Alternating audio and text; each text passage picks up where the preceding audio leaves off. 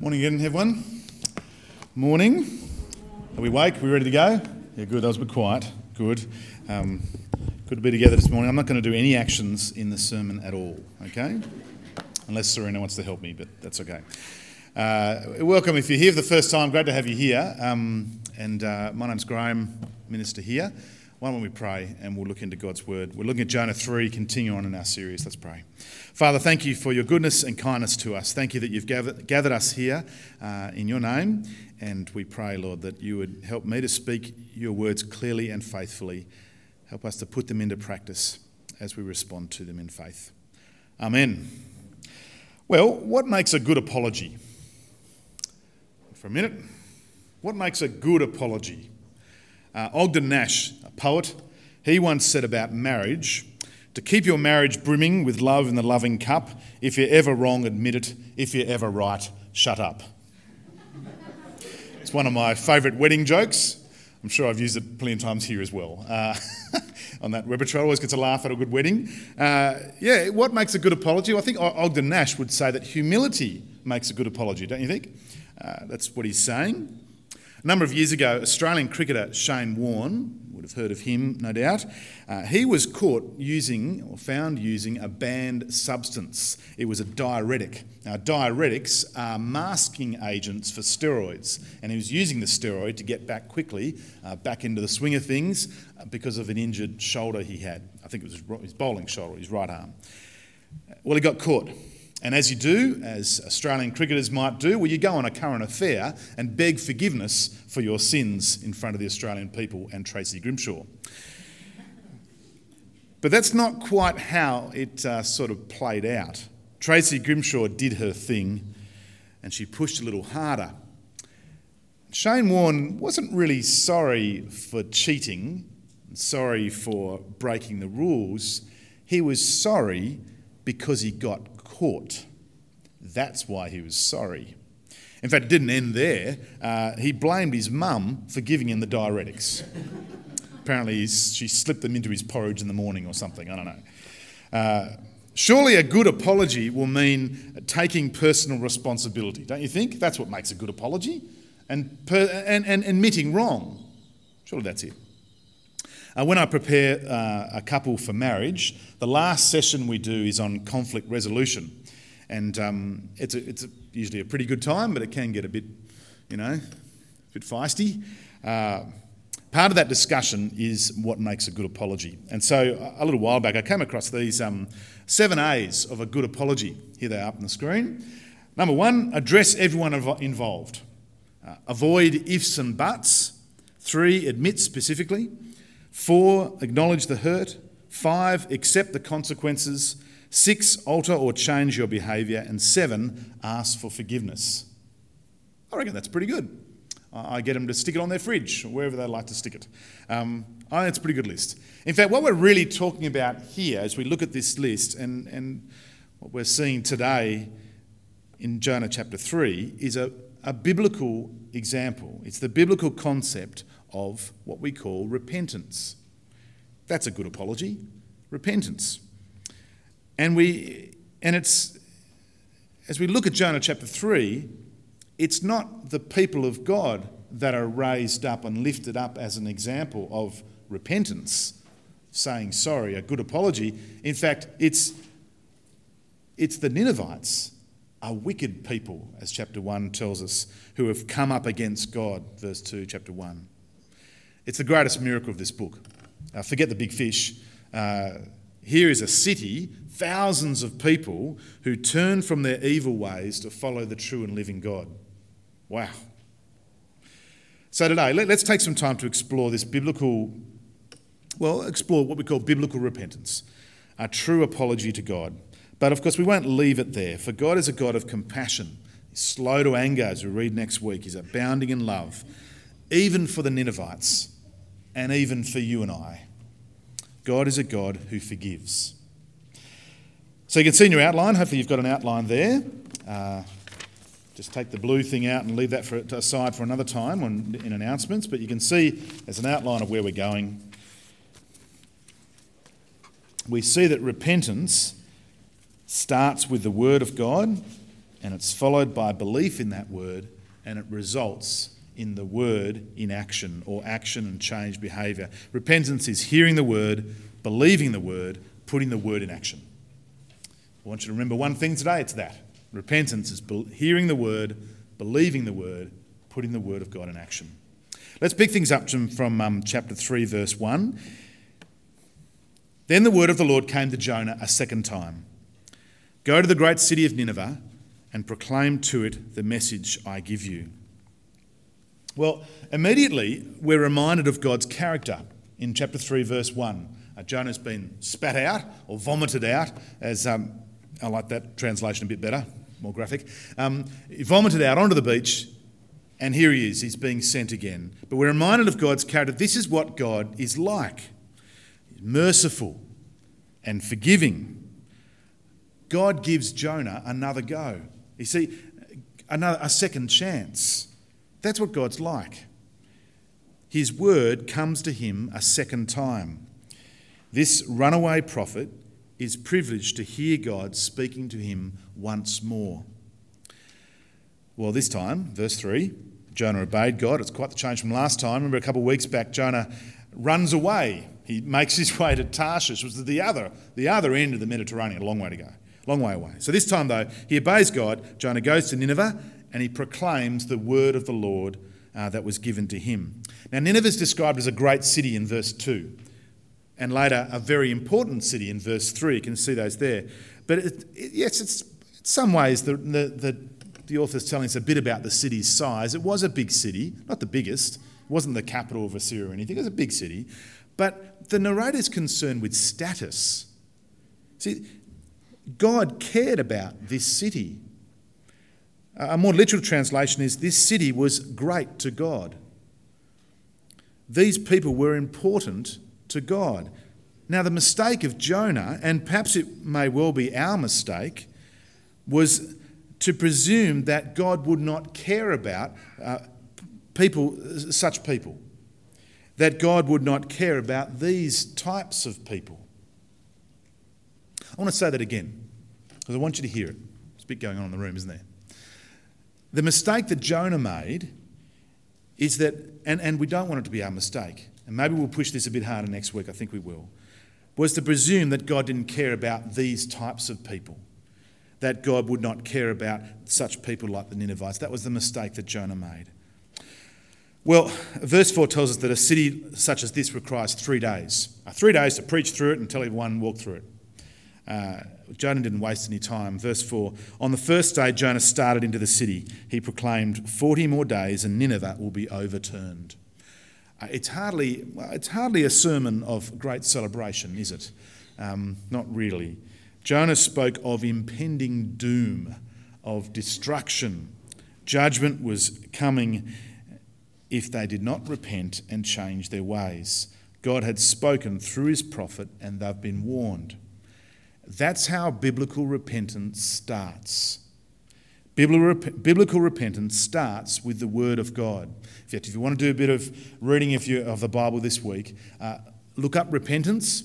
Uh, Google repentance in terms of, well, search it in the Bible. That's a good way to do it. And see that it starts with the Word of God. Now, is that all that Jonah said? It's a pretty short sermon, isn't it? One, one sentence. Uh, some of you may be wishing that all of our sermons were that length, but no, not on my watch, not a chance. Um, Is that all he said? I doubt that's all he said. No, I don't think so. I think the king's response, for example, in verse 8, suggests that he, that he got more. The king seemed to understand why judgment was heading their way. Also, did Jonah share about his own experience? Well, again, I think probably, probably would have. Jonah would have used his experience to help them see the consequences of disobeying God and his word. Or, as Jesus puts it, as we saw last week, the sign of Jonah. Well, the response to God's word is immediate. Look at verse 5. It's the second point in our outline. The Ninevites believed God. The Ninevites believed God. Now, you've probably heard this, um, this phrase said in public relations or in politics or even in personal relations this phrase sorry if I've offended anyone. You heard that phrase said a few times? Sorry if I've offended anyone. Now, preaching is, is not meant to be the pastor having a whinge, but I want you to cut me some slack. You ready? Um, sorry if I've offended one. That apology sounds like you don't believe that you've actually offended anyone. Am I right? Maybe I'm being a bit sensitive. I don't know. It sounds like you believe that you haven't caused that person any pain. Sounds like it's conditional on something. If. It sounds like you don't believe the one you have hurt. That's what it sounds like, doesn't it? It sounds like you don't believe his or her words. In fact, Wikipedia gives this type of apology a name. You know what it is? It's called a non apology apology. A non apology apology. There you go. That's what it is. Uh, or a fauxpology. I think that's how to pronounce it. F A U X, apology. Fauxpology. Um, here's an example. I'll give an example of, um, of a, uh, a non apology apology. It's quite fun to say, isn't it? Yeah, I won't get you to say that out loud though. Uh, Gareth Evans, who was a foreign minister for Australia a number of years back. Anyway, he, uh, this, he once said in the context of an Australian television series causing offence to the Malaysian people and government, he said he had wanted to acknowledge fault where such acknowledgement is appropriate. Just think about that for a minute. He wanted to acknowledge fault where such acknowledgement is appropriate. That's a non apology apology. You see? Uh, but that's not what we read with the Ninevites. We don't read that at all. They believed the one they had offended. Uh, 1 verse 2, the, they believed they had come up before God. They believed uh, in their wickedness. Verse 5 says they believed God, they believed his words through, this, through the prophet Jonah, and so they repented. That's the second thing God teaches us about repentance from the Ninevites. Repentance means believing. Repentance means believing in the Word of God. Repentance starts with the Word of God spoken, and for us, it might be a Sunday morning, it might be in a song, it might be in, at a small group Bible study, it might be hearing it taught. It starts with hearing the Word of God, but that's, it, it, that's not it, is it? No, no. But for a, a true apology to God, his, his promises, whether they're of impending judgment, or grace and mercy, and so on, his promises must be, his word must be believed. We must believe that we've offended him, that we've come up against him, that we've fallen short, as Romans 3 says. And that's exactly what the Ninevites did. They believed. In fact, such a faithful response, Jesus says, put, put the Jewish leaders of Jesus' day to shame. Extraordinary statement that Jesus says. I'll put it up on the screen. This is what Jesus said. He said, The men of Nineveh will stand up against the judgment with this generation. That was the, the Pharisees, the Jewish leaders. They'll stand up at the judgment with this generation and condemn it, for they repented at the preaching of Jonah. They heard the word and believed it, but this generation didn't, Jesus said the enemies of Israel, this Assyrian city, putting the leaders of Israel, God's chosen people, to shame in their faithful repentance. Amazing, isn't it? Early in the service, we, we prayed a prayer. I'll put it up on the screen. We prayed a confession of our sins. Uh, the fact that we've gone our own way and broken God's laws. But in that confession, have a look at it again up on the screen. We, we heard God's promises, didn't we? Can you see them? Uh, there's quite a few there. Promises that we read in God's Word in the Bible, promises of everlasting love, uh, promises of forgiveness, of God's mercy. And so we're reminded of the seriousness of our sin when we confess our sin, that we, that we must turn away from them, and that we want to live to please God more and more. But also, can you see, can you see too why this confession is so good for us to pray? I think there's a few reasons, but here's the big one because it points us to God's promises in His Word. And believing those promises, that's at the heart of repentance. So finally, we, we, can, we can see well, how can we know? If our belief in God's word is real as we come to Him in repentance, it's a fair, fair point, isn't it? We, we hear the word, we believe the word, but how do we know it's really got into our heart? How do we know that we we really do believe it? that we're really sorry that we've made a, a good apology to God. Well, we treat his words seriously and we put it into action. We put his words into practice using Jesus' words. We hear the word, we believe the word, we put it into action. So repentance must bring about change. Not perfection, but change. Uh, let me illustrate repentance and change quite simply for you. Uh, think of that moment of marital bliss when you, you and your spouse are driving to your destination. You need to find the way.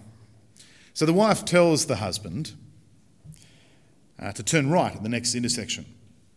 And by mistake, he turns left. Now, we all know how confusing left and right can be. I hope you're feeling it with me. Well, when he realizes he's done wrong, he says to his wife, I'm sorry, my love of my life. That's, of course, how you should speak to your wife at all times. Um, I'm sorry, my love, I've gone the wrong way. But if that's all he does, well, it isn't enough, is it, really? He's sorry, he, him saying sorry isn't getting him any closer to the dinner party, although that could be his cunning plan to get out of the dinner party. We'll never know. In any case, saying sorry isn't even stopping them getting further away. To get where they want to be, or should be, uh, he needs to stop the car, doesn't he? And he needs to turn it around and go back on the correct road that his wife told him to take in the first place. He needs to take action. Well, that's repentance, isn't it? That's repentance. He hears the word, he believes the word, and he puts the word into action. Repentance brings about change. It's not just saying sorry, it's a change in our minds from hearing the word and then putting into action. It's why John the Baptist in Matthew 3 called the people to produce fruit in keeping with repentance. Or in Acts 26, the Apostle Paul explains for his reason for his preaching, and he says, I preach that they should repent and turn to God and demonstrate their repentance by their deeds. See, action. Repentance leads to action. We hear the word, we believe the word, we put it into action. And that is what we read of this Assyrian city of Nineveh. Verse 5 They declared a fast and order them from the greatest to the least put on sackcloth. They mourned in their grief as they were confronted or convicted of their sin. See, sackcloth is, uh, is worn on such occasions of grief. It's uncomfortable, it's itchy. Think potato sack, okay? Uh, it's clothing that symbolises poverty before God. God, I've got nothing. I'm a sinful human being. I need you. And this reaction, too, we see in Nineveh, it was from the top down. Look at verse 6. When the news, when the word of God reached the king of Nineveh, I suppose reading between the lines, Jonah may well have got an audience with the king. Quite possible. a prophet from Israel, neighbouring Israel.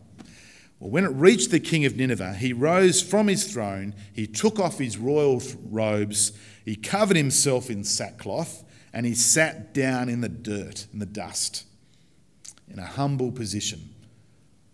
Then the king issued a proclamation in Nineveh. Uh, skip to halfway through verse 8. Let everyone call urgently on God. Let them give up their evil ways and their violence. Now, Assyria, just pause for a minute. Assyria was a violent city. A violent city. It's actually it's modern day Mosul in Iraq, if you want to know the history of it. Um, but it was violent. Things they did with children and, and, and, and uh, prisoners and so forth were awful. Uh, verse 9 Who knows? God may yet relent with his com- with, and with compassion turn from his fierce anger so that we may not perish. And verse 10 that's exactly what God did. When God saw what they did and how they turned from e- their evil ways, he had compassion and did not bring upon them the destruction he had threatened. In, uh, in 2 Corinthians 3, this is what Diana read to us earlier on, uh, Paul describes the repentance of a group of Christians at Corinth. He writes that their repentance was characterized by things such as grief. And did you pick this up? Their repentance is characterized by having no regrets at having turning away from their sin. Think about that for a minute. That's what repentance is having no regrets from leaving my sin behind. That's a challenge, isn't it? Uh, uses other words to describe this repentance as well that um, Diana read for us indignation, uh, zeal, determination, uh, eagerness, and, pun- and even punishments mentioned there in the context of, of uh, recognising and, and repentance and so on, recognising their sin. Friends, this is the sort of repentance that should characterise the people of God at all times. Not just for special events and not just once a month. When God convicts us of sin, righteousness, and judgment, as, it, in, as God's word inevitably will, our repentance should be this godly grief that results in actions. See, we hear the word, we believe the word, and we, we put it into action. That's what repentance is. Friends, when was the last time you heard or read God's word and were confronted by your need to change your thinking or actions? Maybe it's this morning, I don't know. How did you react? How did you go? How did you go? Do you remember? How did you think? What did you say to God or yourself? How did your actions change as a result? They're good questions, aren't they? Good for us to think about, good for us to pray about. How about I close and I'll, I'll pray? Let's pray. Father, thank you for your goodness and mercy to us. Uh, thank you, Lord, that we're reminded of, um, of your love for us in Jesus by these words today from Jonah 3. Lord, we pray as we uh, come to you and acknowledge our sin, confess our sin, we pray that we are convicted by your word. And that we, Lord, we make a, a good apology, and that means repentance. That means believing your word and putting it into practice. Lord, we're sorry for our sin. And Lord, we're thankful that in Jesus our sins can be forgiven. Lord, may we, may we live a life where we remember your grace and mercy and remember the forgiveness that you have offered us in Jesus. Amen.